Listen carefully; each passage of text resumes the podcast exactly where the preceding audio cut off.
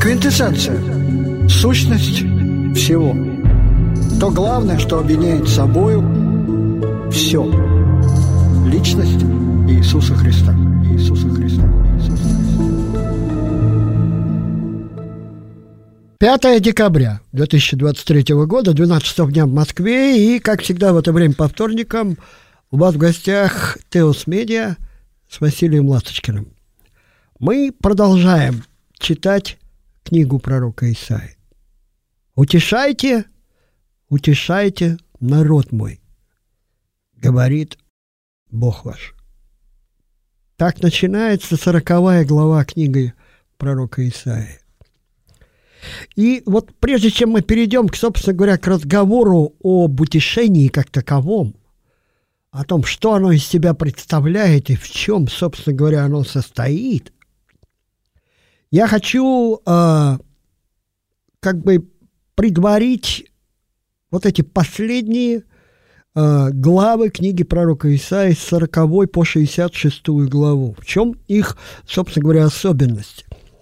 Вот в этой последней третьей книге пророка Исаии мы все яснее, все отчетливее, как мы с вами убедимся в этом очень скоро – начинаем видеть, разумеется, видеть не в смысле оптическом, а в смысле духовном, нравственном. Видеть и понимать облик Иисуса Христа, того, кого иудейское сознание обозначало как Мессию, помазанника Божьего, Спасителя. И вот здесь, э, в этих вот заключительных 26 главах книги пророка Исаии а, личность Иисуса Христа предстает перед нами во всем своем величии, во всей своей красоте, во всей своей мудрости, смирении. Здесь используются такие образы, как отрасль, сын, раб, посланник, спаситель, искупитель.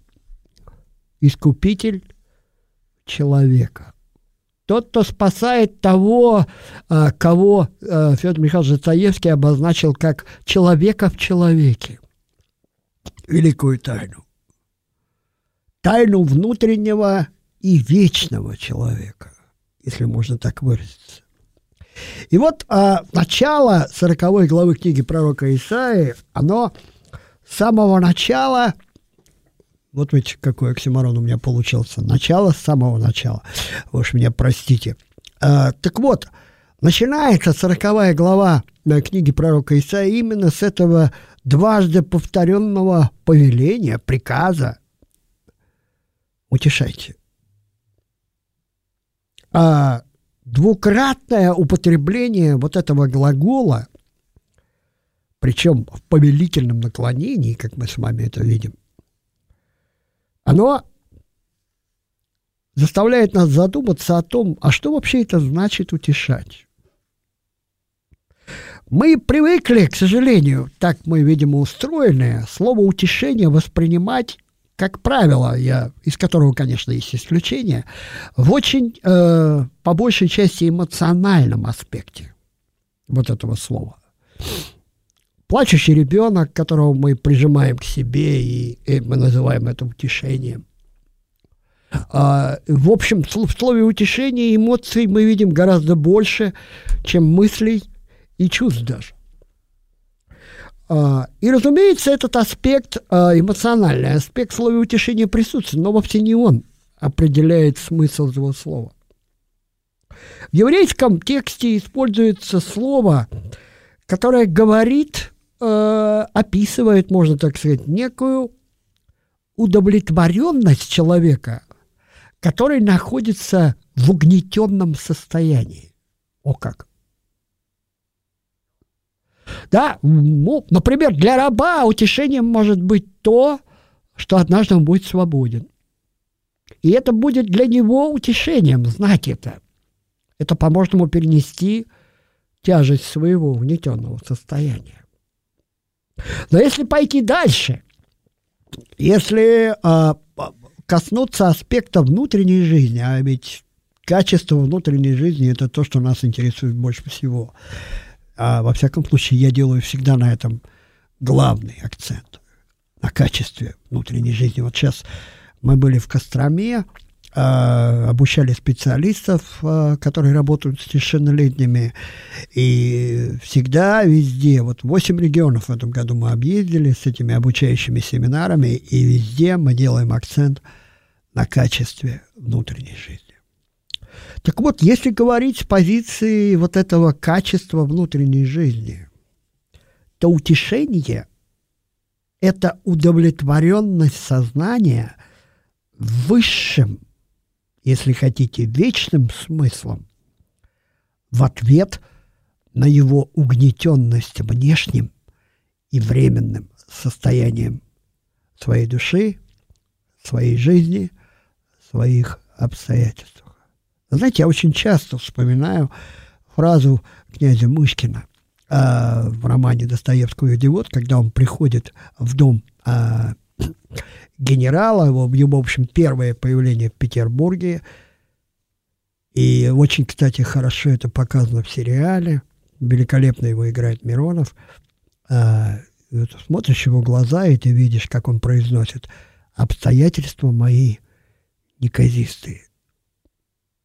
И вы знаете, вот утешение – это когда человек в неказистых обстоятельствах обретает сознание, уверенное сознание в том, что не все сводится к обстоятельствам. А тут стоит сразу сказать, что в Септуагинте, а это греческий перевод Ветхого Завета, э, используется известное нам с вами слово, довольно популярное, паракалео, от которого произошло знаменитое э, существительное параклетос, так назвал Спаситель Духа Святого, который послан нам в утешение. А, и здесь стоит сказать, что смысл глагола «паракалео» заключается в, а, вот в чем. Вообще там эмоциональный аспект очень слабо присутствует. Паракалео значит буквально отозвать в сторону. То есть отозвать в сторону для того, чтобы сообщить что-то очень важное – и здесь очень важный вопрос для нас. Утешить нас может только тот, кто стоит рядом. Потому что для того, чтобы отозвать в сторону, надо встать рядом. И, конечно же, Бог стоит рядом с нами. Это безусловно. В этом нет никаких сомнений. Вопрос теперь стоит вот в чем. Как и чем призван Исаия утешать Божий народ. То самое духовное сообщество, о котором мы с вами говорим. И здесь я должен сказать вот что. В последнее время а, вообще в религиозном сознании а, слово утешение воспринимается в таком эмоционально-психологическом плане. На утешении, друзья мои, важно прежде всего содержание, а не только форма. И в чем же, собственно, состоит утешение, к которому призывает нас пророк Исаия? Исполнилось время борьбы его, что за неправду его сделалось удовлетворение, ибо он за грехи свои принял вдвое от руки Господа. И привел двое. Вот любопытная вещь. Здесь в разных переводах, э, слава богу, есть очень много интересных переводов, начиная от Елизаветинского текста 1751, э, современных переводов. Вот эта фраза звучит по-разному, хотя суть ее от этого не меняется. Борьба, тяжелая служба, рабство – в елизаветском тексте используется слово «смирение». Смирение его, разрешающее грех. Говорите к сердцу человека ласково, что время тяжкой борьбы а, с бременем греха с бременем своего собственного нравственного несовершенства. Теперь это бремя человек не обречен нести самостоятельно. Говорите к сердцу, говорите ласково. Убеждайте людей в том, что вот эта действительность, окружающая нас, со всеми больными катаклизмами, болезнями, преступлениями, злом, которое нас окружает и которое внутри нас тоже преследует. Что это время не все. Последнее слово остается не за этой действительностью и не за этим временем. Вот в чем главная суть утешения, которое предлагается пророку Исаии. И смотрите, вот дальше идет фраза, которую все мы с вами знаем, и которая цитируется во всех трех синоптических Евангелиях.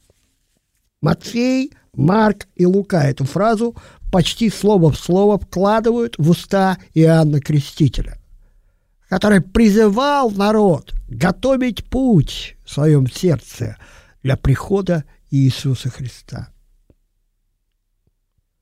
Глаз вопиющего в пустыне. Приготовьте путь Господу, прямыми сделайте стези а, Богу нашему. Всякий дол да наполнится, и всякая гора и хом да понизится, кривизны выпрямятся, и неровные пути – сделались гладкими. Явится слава Господня, и узрит всякая плоть спасения Божия. А ибо уста Господа изрекли это. Так говорит третий, пятый стихи а, сороковой главы книги пророка Исаия. О чем здесь речь идет? О том, что приходит тот, кто в конце концов а, избавит внутреннего человека от невыносимой тяжести существования во времени.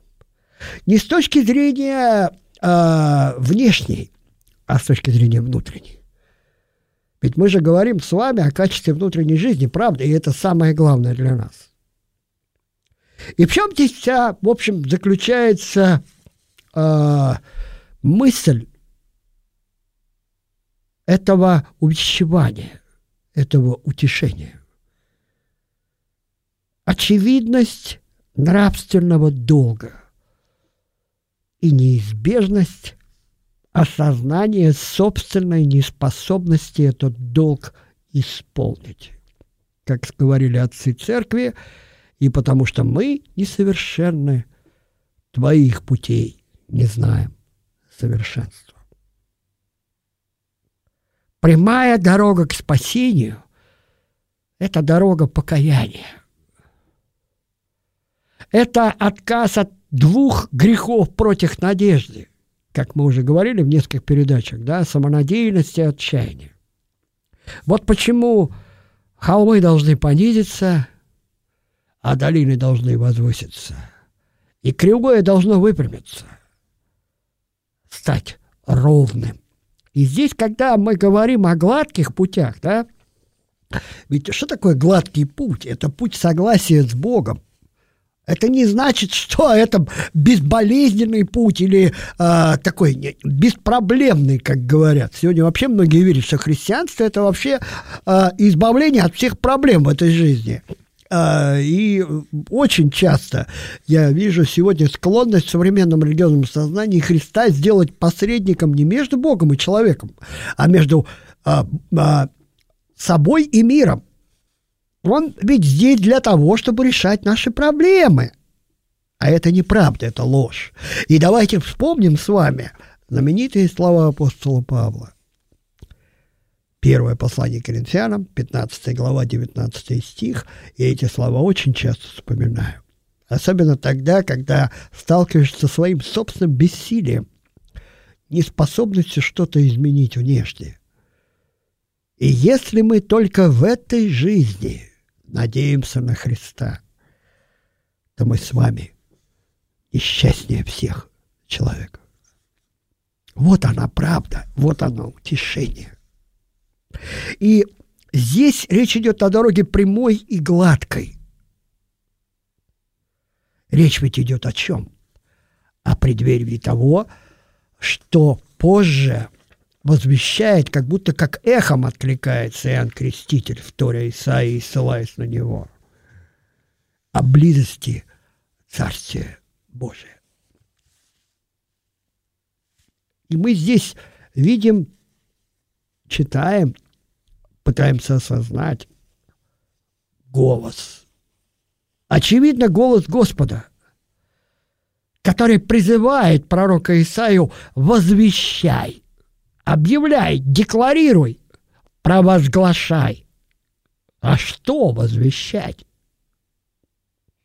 О чем кричать, как говорят другие переводы? О том, что все люди, как трава, и слава их, как полевые цветы.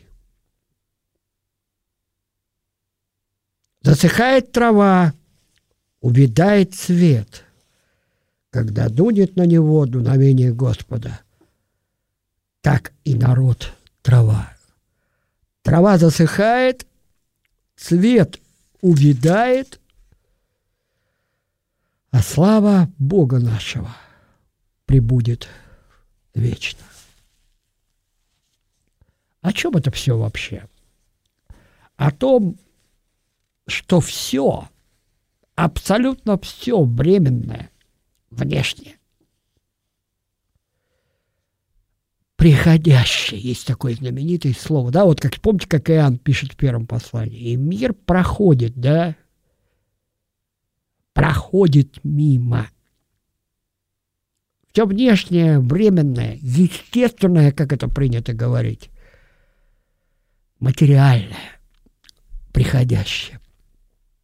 Не за ним последнее слово. Не оно является последней действительностью. Вот Дитрих Банхёфер ввел этот, э, два вот эти термина – последнее и предпоследнее. Последняя действительность – это небеса, это Христос, это вечная жизнь, это надежда на спасение души. А вот эта естественная жизнь – это предпоследняя. Она должна вести предпоследнее к последнему. Трава засыхает, вянут цветы. Но слава нашего Бога прибудет вовеки. Здесь, э, точнее, простите, слово нашего Бога. Здесь очень интересный аспект. Э, конечно, в Септуагинте стоит э, другое слово в греческом языке, а и в еврейском оно отлич... они отличны по форме, но содержание одинаковое. Здесь слово предстает перед нами как носитель и проводник смысла. Слово Божие, Слово Христа. Вспомним с вами финал человеческой истории, где Христос припоясан надписью, на которой написано Слово Божие.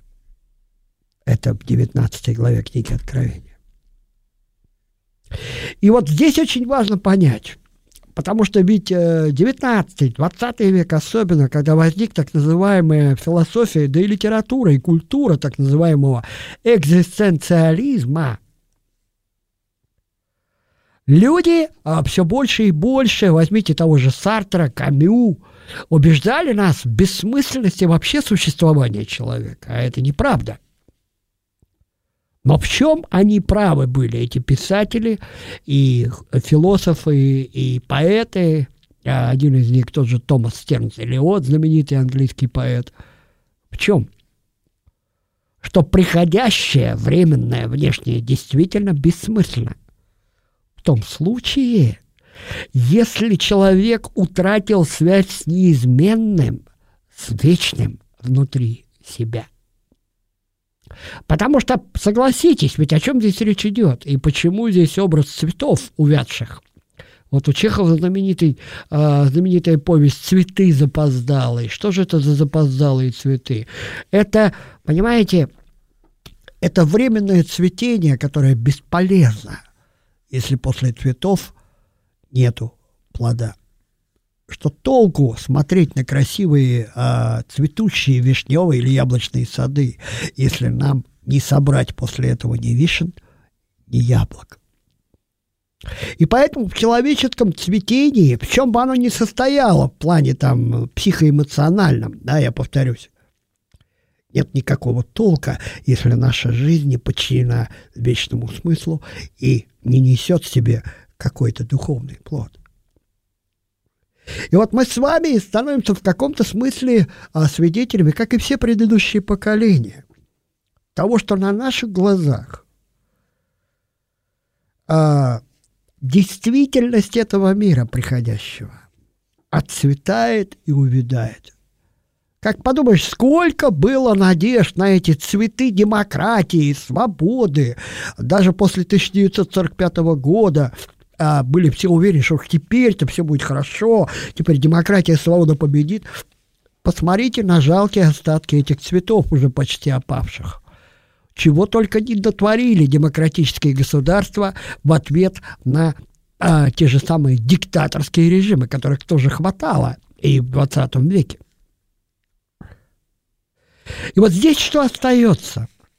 Не надежда на то, что внешне обстоятельства когда-нибудь а, переменятся к лучшему. Этим даже и не пахнет сегодня, давайте честно. Поэтому утешение у нас одно. Вечный смысл.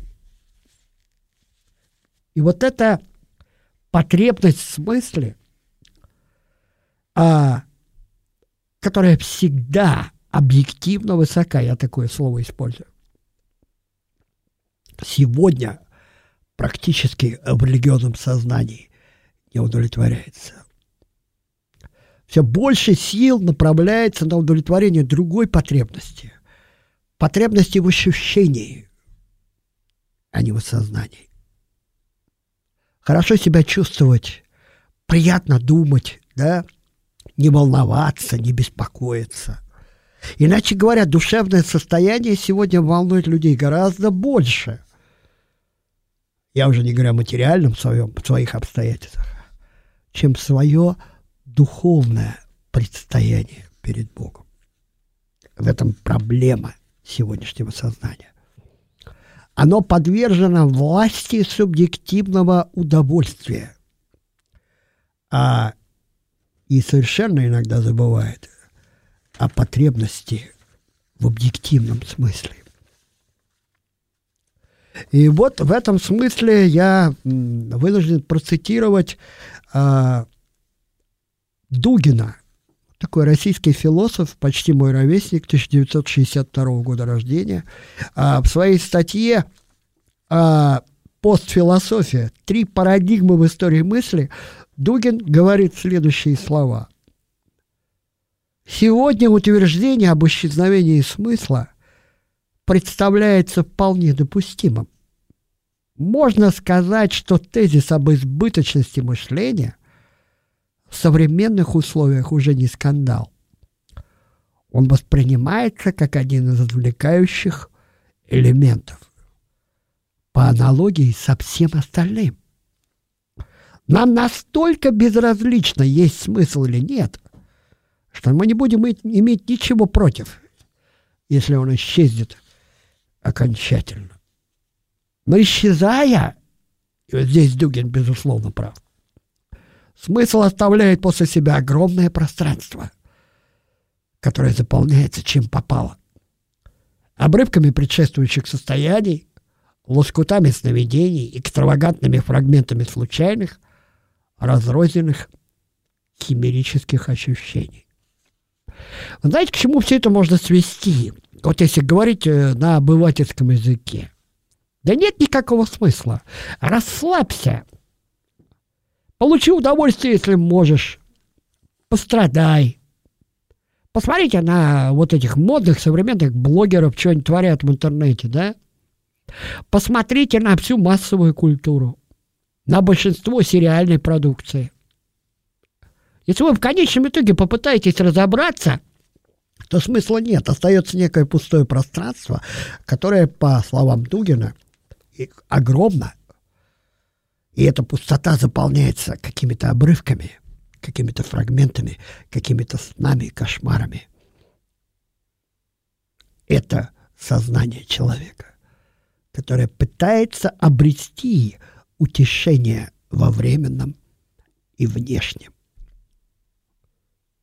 И вот это, э, по словам Дугина, безразличие к смыслу, оно превращает даже религиозное сознание, сознание, которое извращает даже э, Божье Слово.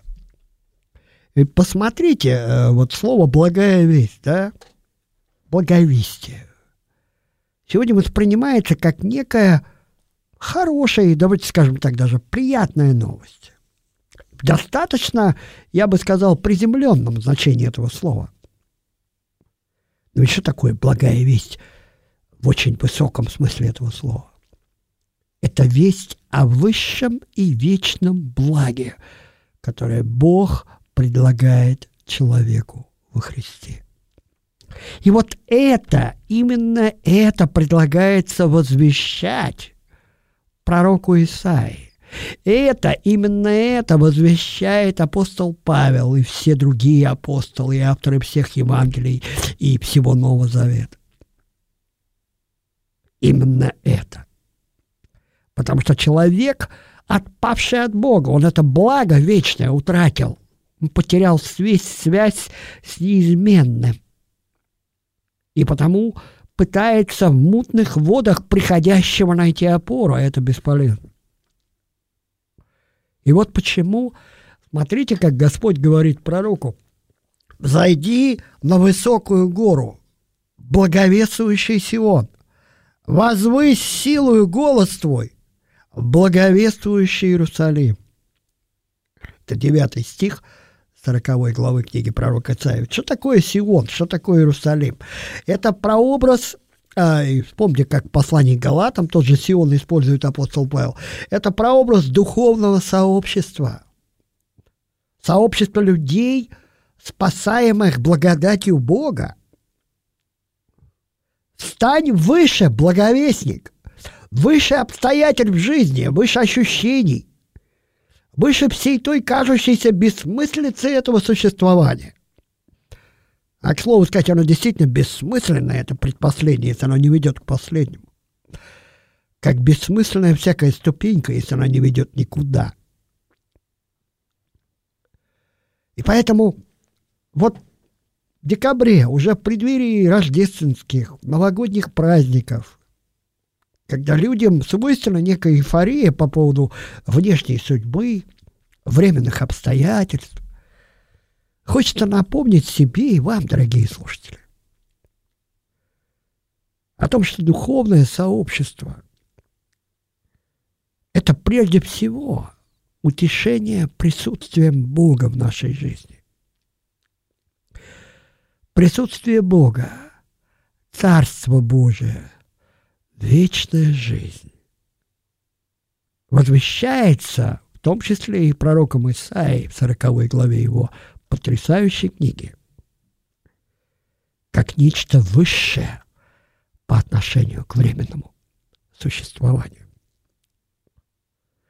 Но вместе с тем очень глубокое и очень близкое к сердцу человека. Вот смысл понятия утешения.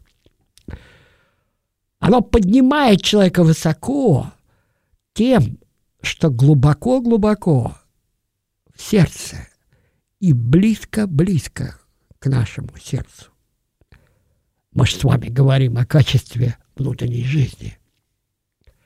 Об этом потрясающем феномене того, что философы называют личным бытием. Ведь если, согласитесь, если нет этого высшего смысла. Если нет этой опоры, как говорил Владимир Соловьев, в надмирном порядке бытия, то тогда, тогда все правы. Расслабься и забудь о смысле. Получай удовольствие ровно настолько, насколько можешь. Но для нас настало время уйти на небольшую паузу, дорогие друзья. Оставайтесь с нами – мы буквально через пару минут вернемся в эфир для того, чтобы продолжить. квинтэссенция, сущность всего. То главное, что объединяет собою все. Личность Иисуса Христа. Иисуса Христа. 5 декабря 2023 года, 12 часов 31 минута почти московского времени. Василий Ласточкин у вас в гостях вместе с Теос Медиа, и мы продолжаем читать сороковую главу книги пророка Исаия. А, потребность в смысле. Вот эта потребность должна быть в нашем сознании связана с таким понятием, как утешение. Потому что, конечно же, мы с вами не верим в то, что человека можно утешить, как младенца новой игрушкой. А, это очень поверхностное представление об утешении, которое, в котором все сводится к эмоциональному состоянию или психологическому настрою. И здесь я хочу, э, перед тем, как продолжить, собственно говоря, чтение 40 главы книги пророка Исаия, напомнить нам с вами, что речь Исаии поэтична в самом высоком и подлинном смысле этого слова.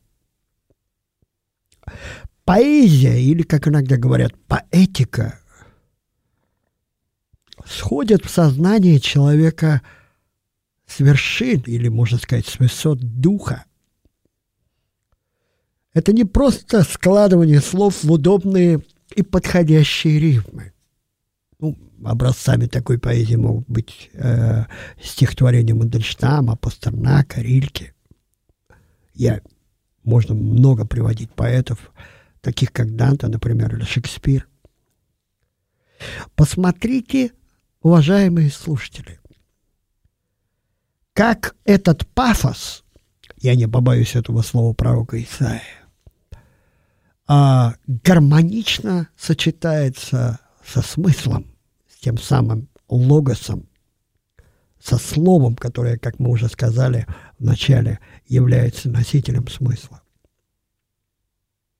Спасение, предлагаемое человеку в Иисусе Христе, это высшее благо, которое, конечно же, стоит куда выше и проникает куда глубже, чем все возможные временные удовольствия или внешние а, неприятности. Господь, говорит пророк Исаия, грядет силою, и мышцы его властью. Перед его лицом воздаяние. Здесь вот опять-таки мы приходим к какому-то удивительному э, смыслу, в котором воздаяние предстает как некая компенсация суд, воздаяние. Речь идет, конечно же, об ответственности души. Здесь Господь глядит как пастырь своего стада. И очень часто, вот вспомните слова Христа, «Не бойся, малое стадо», говорит он своим ученикам. Агнцы, дойные э, и так далее, которых Господь будет носить на руках. И вот сразу после вот этого возвещения, утешающей нас близости Господа, мы говорим о том, что человеческое сознание ограничено, потому что то, что происходит дальше, вот в 40 и в 41 главе эта мысль будет продолжена, посмотрите, какова сила этих риторических вопросов пророка Исаия. Почему риторические? Потому что ответ на них нам известен. И тем не менее, посмотрите, как звучат эти слова. Кто может вычерпать воды своей ладошкой? Тут слово «горсть» используется, да? Кто пядью измерил небеса? Или взвесил прах земли, горы и холмы. Тут в разных переводах эти фразы а, меняются. Слушайте, вот современная наука, да, вот многие очень возлагают на нее колоссальные надежды. Мне очень нравится мысль Клайва Льюиса, когда он представил вот такой очень любопытный образ. Кто такой ученый? Человек, который стоит у огромного дерева, обойти которое он не в состоянии до корней которого не может добраться, вершины ему тоже недоступны. Все, что он может, собирать упавшие с этих вершин плоды, считать их, взвешивать и так далее. Но ни само дерево, ни его корни, ни вершины ему недоступны. Поэтому вот эта вера слепая вообще, вера в сегодняшнюю науку и научно-технический прогресс иногда просто поражает меня. Вот мы куда пришли? Хиросиме и Нагасаки и тому подобным вещам. Благодаря в том числе и науке. Да, что-то поняли, чему-то научились. Но как же это все ограничено? И вот от этого Исаия переходит к другим словам, очень беспощадным, если говорить о самолюбии человека. Кто понял дух Господа и был советником у него, и учил его? С кем он советуется, и кто вразумляет его, и так далее. Можно читать эти строки бесконечно долго. Вот это поэтика, это риторика духа – я еще раз подчеркну, да, все вопросы риторические, потому что ответ на них известен. Потому что, конечно же, никто ладошкой не может вычерпать океан. Никто своей пядью не в состоянии измерить небо, взвесить горы, горы и холмы. Ответ ведь известный и очевидный. Никто и никогда не может понять дух Господа до конца. И, и нечего нам ему посоветовать. Никто из нас не может его учить. И ни с кем из нас он не собирается советоваться. Как это звучит? Слушайте, это смиряет. Смиряет в высшем смысле этого слова. Я бы даже сказал, в хорошем смысле этого слова, ставит нас на место.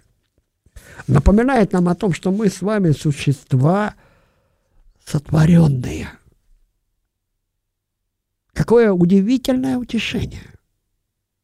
Слава Богу, что судьбы мира не в наших руках.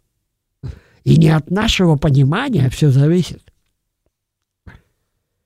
И вот для внутреннего человека, для человека вечного, это, конечно, утешение. Какая надежда на спасение Бога какая опора для личного бытия и какое обличение для всякого самонадеянного сознания, которое опирается на внешнее и на временное. Есть какой масштаб перед нами. Обратите внимание, народы для него сразу как капли из ведра, как пылинки на весах. Пустотой и ничтожеством даже меньше являются любые сообщества и группы людей перед лицом Бога. Менее ничтожества и пустоты. Вот ведь какова, если задуматься, репутация значимых сообществ людей перед Богом, перед вечным Богом. И дальше вопрос уже не такой уж риторический. Кому вы уподобите Бога? И какое подобие найдете Ему? Иначе говоря, с кем вы будете Бога сравнивать? Его ведь ни с кем и ни с чем сравнить нельзя. Ибо все и всех создал Он. И поэтому сразу хочется сказать здесь очень важный вывод можно сделать.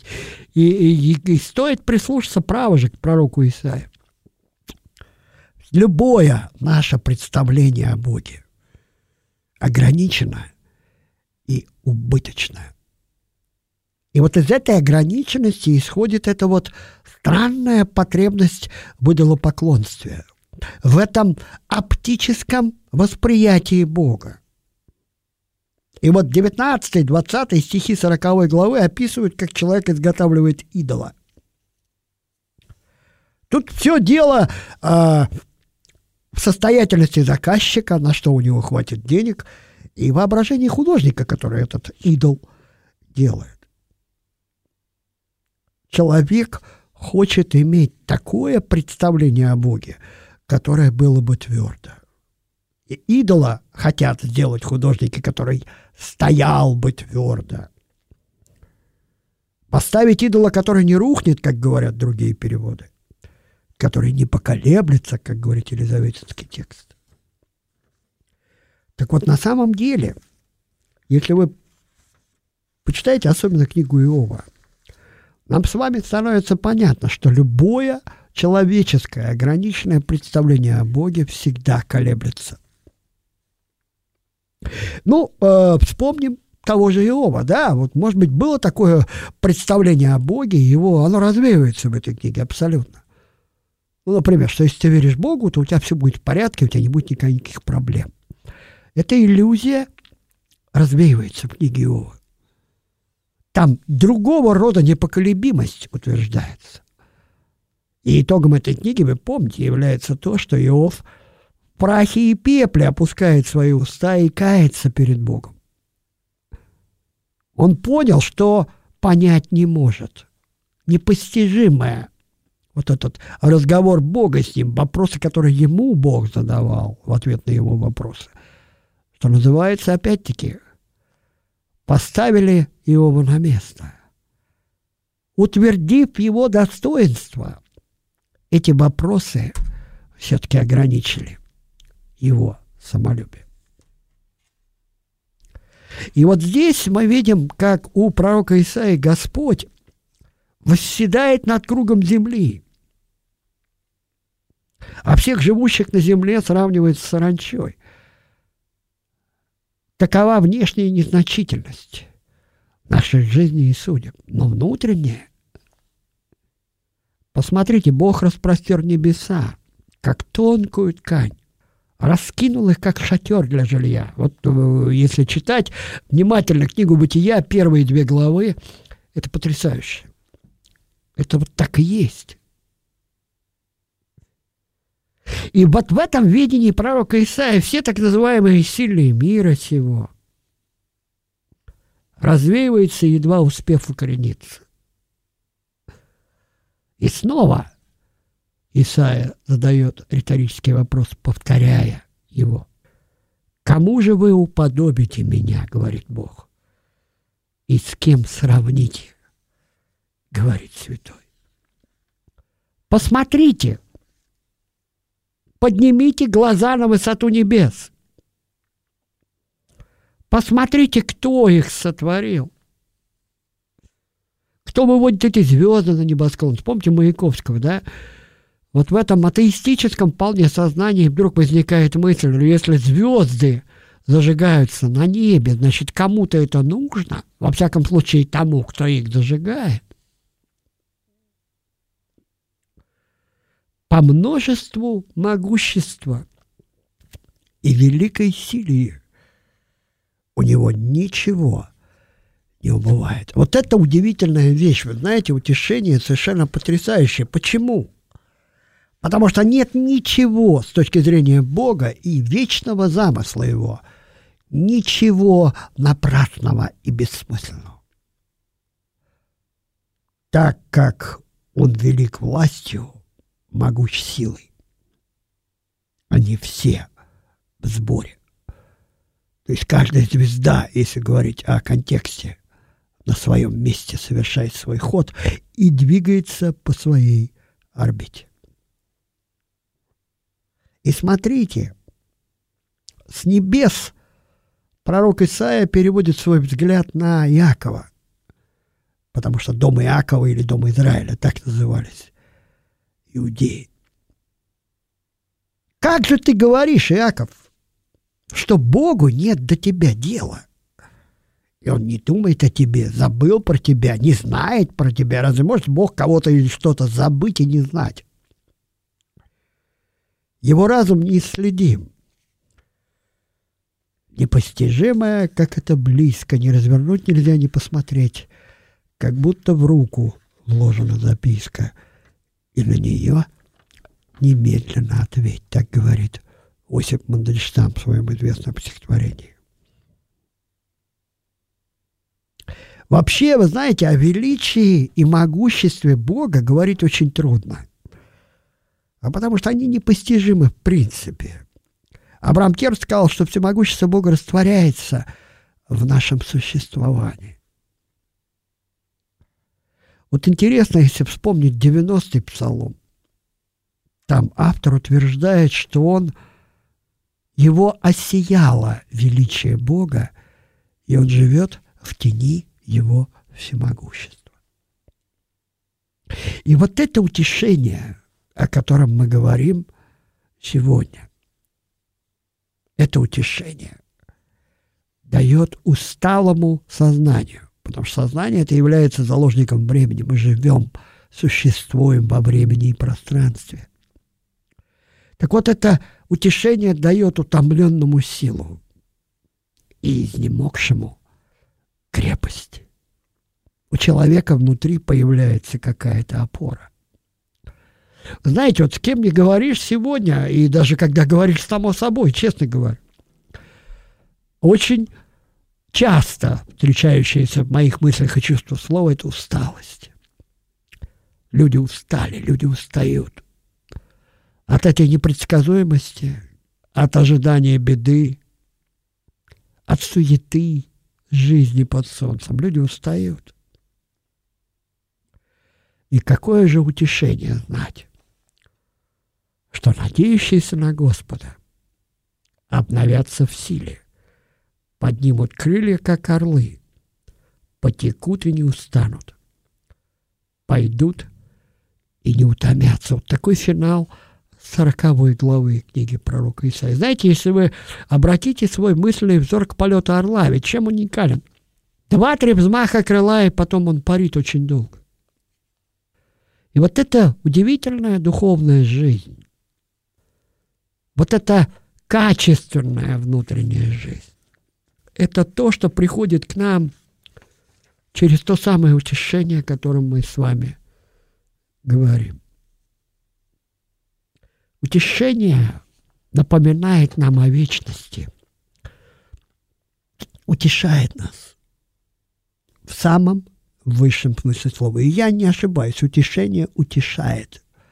Она отзывает нас в сторону и обращает наше внимание на вечное будущее, которое у нас есть. Надо быть выше суеверий на все Господня воля, даже в жизни и смерти воробья. Если чему-нибудь суждено случиться сейчас, значит, этого не придется дожидаться. А если не сейчас, все равно этого не миновать. Самое главное — быть всегда наготове.